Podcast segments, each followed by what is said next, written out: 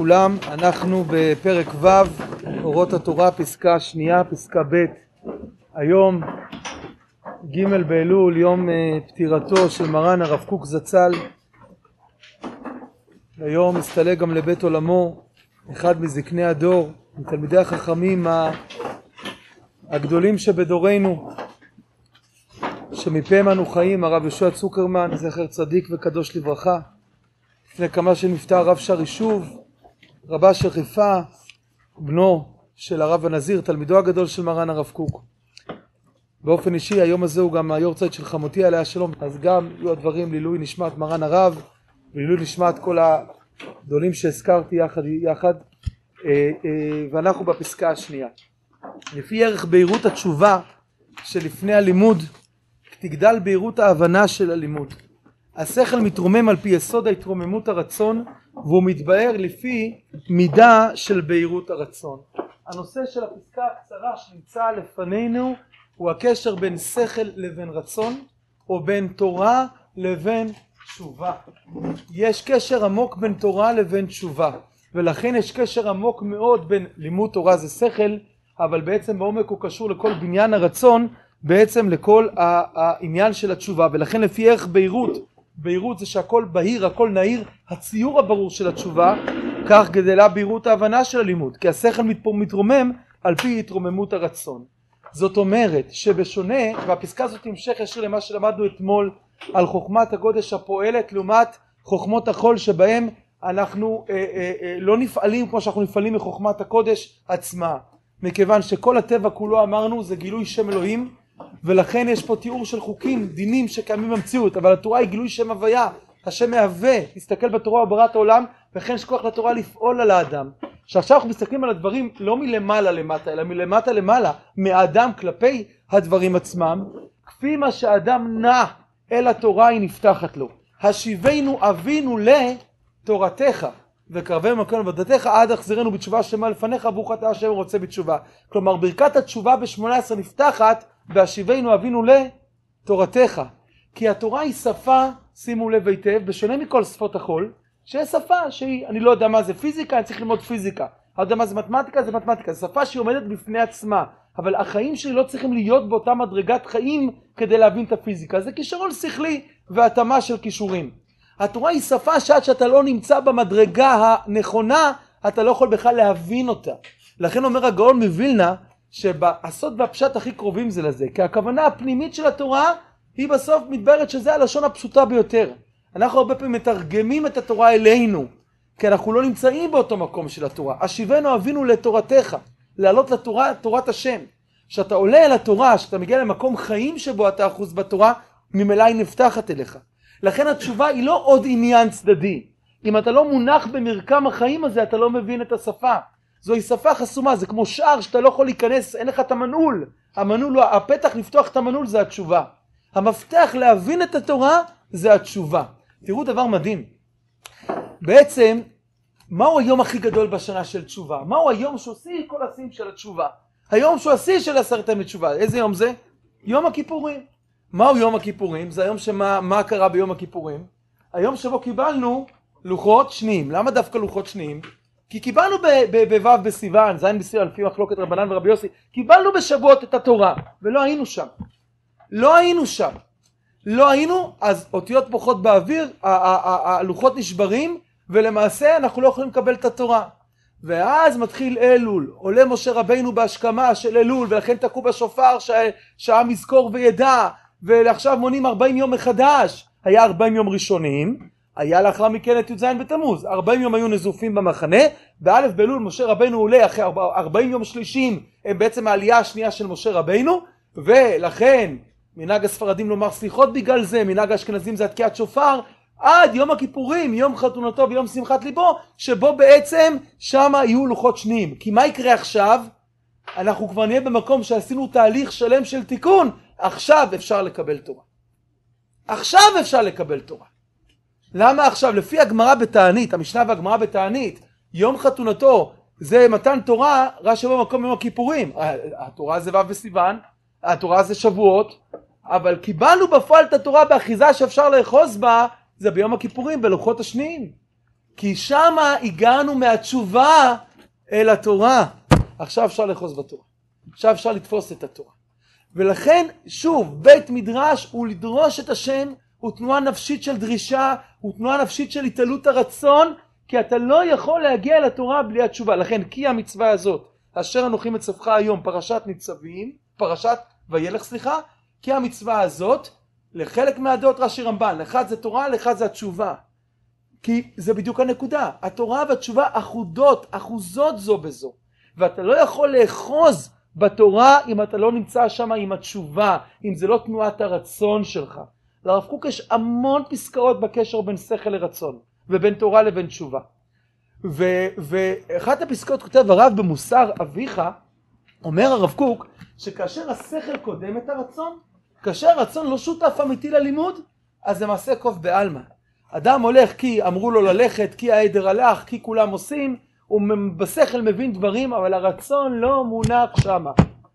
ו- ולכן, לכן צריך לדעת שדבר מרכזי בכל הקשר לבית מדרש ולקרנות תורה, זה עד כמה אתה שב, השיבנו אבינו לתורתך. המפתח הוא התשובה, איפה הרצון מונח, כמה אתה ביררת מה אתה רוצה ועד כמה אתה בוער על זה, עד כמה אתה מתפלל על זה, עד כמה אתה מוריד דמעות על זה, עד כמה זה, זה נמצא ברצון שלך. אם הרצון בפנים, השכל ייפתח. וזה הפלא הגדול, למה התורה שייכת לכל יהודי, ולא רק לבעלי כישרון, ולא רק לאנשים גאונים. כי כיוון שהמפתח בתורה במהות שפתה, שזה להיות מונח במדרגה של הדברים, מילה רצון הוא מפתח בסיסי, ורצון זה כל אדם. יש לו את כל, כל אדם הוא בעל בחירה, אומר הרמב"ם בהלכות דעות, שיש אדם שנולד יותר קמצן ואחד נולד יותר פזרן, נולד פזרן קמצן, יש אחד שיותר נולד למידות טובות, אחד יותר מידות רעות, אבל כל אחד הוא בעל בחירה להיות כמשה רבינו, כיורבם בנבט, זה מבהיל ממש. רצון יש לכל אחד, שאלה כמה אתה עובד עליו. וזו הסיבה שהתורה שייכת לכל יהודי. לא כולם אותו בעלי כישרון שכלי, אבל היא שייכת לכל יהודי בנקודה שהרצון שלו נמצא. ולכן המפתח, המפתח הגדול של הלימוד תורה זה שתקדם לו תהליך שלם של תשובה. וזה לא רק ברמה הכוללת, זה גם ברמה, זה גם ברמה היומיומית. שאדם מגדיל את החשק שלו ללמוד תורה. חלק מהסיבה שלומדים קניין תורה, מהי התורה, זה להעריך את הדבר, זה ברכת התורה, זה כבוד התורה. אז זה מביא לך לכל הכוח שלך ללמוד את התורה. ובתוך כל זה זה לא רק ללמוד על ערכה של תורה, אלא חלק גדול מזה זה בכלל שיבה אל השם. רצון לקרבת השם, רצון לעבוד את השם, שאדם מברר לעצמו את המושגים האלה, שהם לא הופכים לו זרים. זה שאדם אצלו למשל יש ציור, שאלוקים ייתן לו גיהנום וישרוף אותו, והוא חי באיזה פחד חיצוני של יראת התאה, יראת העונש. אז גם יגיד לעצמו אלף פעם, אני עובד את השם, אני עובד את השם, אבל השם מבחינתו זה מישהו אכזרי. זה מישהו שרוצה להחזיק אותו קצר ולתת לו עונשים, או שהוא יעשה מה שהוא רוצה עם מקום חיצוני של עבד שפוט. אז כל הזמן שזה הציור שלו, זה לא יגיד לעזור שיגיד אלף פעם אני עובד את השם, אני עובד את השם. הוא פועל ממקום נמוך, הוא חייב לשוב בתשובה על הציור הזה. אם הוא ישוב בתשובה על הציור הזה, ישתחרר לו המון דברים בכל השמחה של הלימוד תורה. כשהייתי בגילכם, למדתי בישיבת מעלות יום אחד, הגיע לישיבה מישהו לא מהישיבה, מישהו מהעיר שם, והוא היה אה, אה, בעל כישרון ורבלי, הוא קלט, לא זוכר כמה, המון, לא, נראה לי זה מספר דו ספרתי או קרוב לדו ספרתי של שפות שהוא בכלל ידע, בחור גאון, כישרוני גם מנגן, אבל איך שהוא היה בחור לא דתי, הוא גר שם בעיר, אבל הוא שמע הפחדות על גיהנום, ושמע שם כל מיני דברים על ה... וראית שהוא הסתובב בינינו, היינו בחורי ישיבה, הוא הסתובב בינינו וחיפש את הכרטיס לעולם הבא, בלי לוותר על הנאות העולם הזה בתפיסה שלו. שהנאות העולם הזה זה חילוני, והכרטיס לעולם הבא זה, זה משהו שקשור לתורה. וממש ראית שבלי שהוא ישבור את הציור המוטעה שלו, הוא חי בתרתי דה סתרי. כאילו חילוני זה חי אבל טמא, דתי זה מוסרי עולם הבא, אבל זה חנון ומסכן ודפוק ואין מה לעשות, אני רוצה לאחוז בחבל משתי קצותיו. וכל מה שזה הציור שלו, אז הכל חסום לו. אז אתה מדבר איתו רגע משהו בתורה שלא מיד נוגע לו בכרטיס לעולם הבא, הוא לא פתוח להקשיב לזה. כי הוא חי, הוא חי בכף הקלע, הוא נע מצד לצד בין עולמות סותרים, כי הוא לא שב בתשובה לציור שיש לו בראש. ולכן צריך לדעת שכפי מה שאדם נע בתשובה, נפתח לו שערים בתורה. כפי מה שאדם ברור לו יותר למה הוא נמצא בלימוד התורה, מה הקשר שלו לקדוש ברוך הוא, ממילא זה לא רק מוטיבציה חיצונית, יש ביטוי ברב חרל"פ. הרב חרל"פ כותב בפירוש שלו במי מרום על מסכת אבות, אומר הרב חרל"פ, משה קיבל תורה מסיני. אם אני זוכר נכון את לשונו היא פחות או יותר ככה, שבכל החוכמות הרצון הוא אמצעי לקבל את החוכמה, ובתורה החוכמה היא אמצעי לרצון לקבל. שבכל החוכמות הרצון הוא מוטיבציה שאני אבין את המתמטיקה, בתורה אבל כל מה שאתה מבין זה רק פותח אותך להיות קבל לאור האלוקי, קבל לדבר השם, קבל אל התורה, התורה היא גילוי דבר השם הכי גדול שיש, כמו שמסביר בעל נפש החיים ורבים אח... כמותו. אבל לכן צריך להבין. ש... לכן רק צריך להבין שהרצון הוא לא חיצוני. זה לא יש תורה וצריך מוטיבציה. אם אין לך מוטיבציה להתאמן ספורט או ללמוד מקצוע או ללמוד גיטרה תצליח. זה לא חיצוני. כפי מה שאתה מונח בהתעלות החיים, כך שפת התורה אתה מבין אותה. ככה אתה מבין את הפשט שלה, לא, לא מבחינה לוגית שמבחוץ לא יכלת לפלפל, יכולת אדם גאון בפלפולים של תלמוד. ואני בכלל קורא לזה ככה, בחקר האקדמאי של התלמוד. אבל הוא לא מונח בשפה הפנימית של הדברים, הוא לא מבין גם את הדברים לעומק שלהם. הוא מבין את החיצוניות של הדברים, הוא מבין את התיבות החיצוניות, אבל האוצר שבפנים חסום לו. נכון, אמרתי לא רק שבהירות התשובה היא קודמת להבנת הלימוד, אלא שבסוף הבנת הלימוד מביאה אותך, מביאה אותך למקום חדש של התשובה. ואז המקום החדש של התשובה פותח לך שער חדש בלימוד, ואז כי השכל והרצון כל הזמן אחוזים זה בזה. כאן בפסקה הרב קוק מדבר על הרצון כהקדמה אל השכל, כן? וכבר הוספתי, אתה צודק, הוספתי פה עוד שלב. צריך להבין ש... ולכן, למה אמרתי את התוספת הזאת? כי זה לא שזה מוטיבציה חיצונית, אם תשתדל ותתאמץ תצליח, זה נכון בכל דבר. פה מדובר על משהו הרבה יותר עמוק. מדובר פה על זה שאתה צריך להיות בהוויית חיים, כי אמרנו אתמול, כל החוכמות הטבע הן חוכמות שמגלות שם אלוקים. יש דין, אלוהים זה בעל הכוחות כולם, אל זה כוח, יש כוחות, כוח, והכוחות האלה מתגלים בחוכמות, בביולוגיה, בכימיה, בפיזיקה, בכל, בפסיכולוגיה, כל חוכמה מגלה חוקיות, פסיכולוגיה זה חוקיות הנפש, יש חקר היקום, יש חקר החיים, יש כל מיני חקר, וכל זה חוקר את הגילוי של עשרה מאמרות שהשם ברא. זה חשוב, זה גילוי של הטבע, זה השם ברא את זה, אפשר להשתמש בזה לדברים טובים, אתה מייצר כלים. התורה היא שם הוויה, היא גילוי של עשרת דיברות, לא של עשרה מאמרות. היא גילוי של מה זה פוגש אותך, מדבר אליך, מהווה אותך. כיוון שזה כך, ממילא גם אתה, אם אתה מתאווה ושב בתשובה, מלשון הוויה, ממילא אתה נפתח אל השערים של התורה. ולכן התנועת חיים של לימוד תורה היא תנועת חיים כולה. תנועה של כל הרצונות, איסוף כל חלקי החיים, הגדלת החיים. היא לא תחום מידע, היא לא תחום של מידע, היא לא מקצוע, היא לא קורסים, היא לא פקולטה, היא לא חקר ל... היא הוויית חיים שלמה. היא מהווה, כי עוסקים פה בשם הוויה. ולכן הקשר בין השכל לרצון בתורה הוא קשר עצמי, הוא לא קשר חיצוני, הוא לא קשר אגבי. ולכן ככל שאדם יותר שב בתשובה, השיבנו אבינו לתורתך. וככל שהוא יותר שב אל התורה, הוא גם ברוך אתה השם הרוצה בתשובה, הוא גם יפתח לו קומה שלמה. ואז התורה והתשובות, כי המצווה הזאת זה בדיוק הייתה על מה שתיארתי, גם בפסוק המצווה, זה גם על התורה וגם על התשובה, ותיארתי את התהליך של בעצם יום כיפורים, יום קבלת לוחות שניים, הוא יום התשובה הגדול. שם הדברים הופכים להיות אחד. הדברים הופכים להיות אחד. אותו יום גדול, שבו בעצם התיקון הגדול עם המפגש עם התורה מביאים אותנו ליום שמחתו. מביאים אותנו ליום חתונתו, לשמחה גדולה בעצם של הגילוי של הקשר בין הרצון לשכל. ואז האדם בעצם מגיע למצב שהרצוי והמצוי אצלו הם בעצם, הם בעצם אה, כמה שיותר נפגשים כי זה לא רק שבשכל הוא הבין מה רצוי אבל במצוי הוא נמצא במקום אתם יודעים שיש וורט שאומר שהפער בין רצוי למצוי בגימטריה זה מכירים את זה? זה וורט ישן מאוד מאוד מאוד רצוי למצוי בגימטריה אם אני זוכר נכון את הוורט אם אני לא טועה הפער הוא כסף אז תמיד אומרים את זה בתור וורט שכאילו אם יש לך כסף אתה יכול להשיג מה שאתה רוצה אבל זה לא ההסבר האמיתי כסף הוא, הוא, הוא, הוא, הוא הגילוי של משהו הרבה יותר עמוק. כסף זה כיסופים.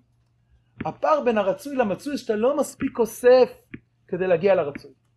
אתה לא באמת רוצה את זה. כסף הוא רק בירור של זה, שיש לך יכולת לממש. אבל אם אדם באמת היה כוסף למשהו, הוא גם היה משיג את הכסף. זה רק התולדה של הדברים. אתה לא באמת כוסף את הדברים. אתה מבין בשכל שזה מה שנכון, אתה לא באמת שמה. אז המצוי פה, הרצוי שם, כי לא בהיר לך. אז לא בהיר לך הרצון ואז גם לא בהיר לך השכל. הבנת את התמונה, אבל, אבל התמונה, ניקח דוגמה. אדם יודע שמשהו רפואית מזיק לו, כולנו יודעים את זה בהרבה דברים שכולם דברים לא בריאים. שלא נדע כשאדם מגיע פתאום לאיזשהו מצב שזה כבר סכנה מיידית לחיים שלו, פתאום זה בהיר לו, פתאום יש לו כוחות לעשות שינוי פלאים בכל התזונה שלו. למה? כי פתאום זה בהיר. אבל לפני כן לא הבנת בשכל? הבנה בשכל לא חוברה לרצון, הבנה ברצון לא העבירה את השכל עד הסוף מה המשמעות של זה, אז הוא באמת לא הבין עד הסוף בשכל. בתורה, בתורה מההתחלה זה ככה. מההתחלה זה ככה. לכן אנחנו רואים, רואים, רואים, אה, כל, כל אחד שיש לו קצת שנות ניסיון, רואה את זה בכל מקום.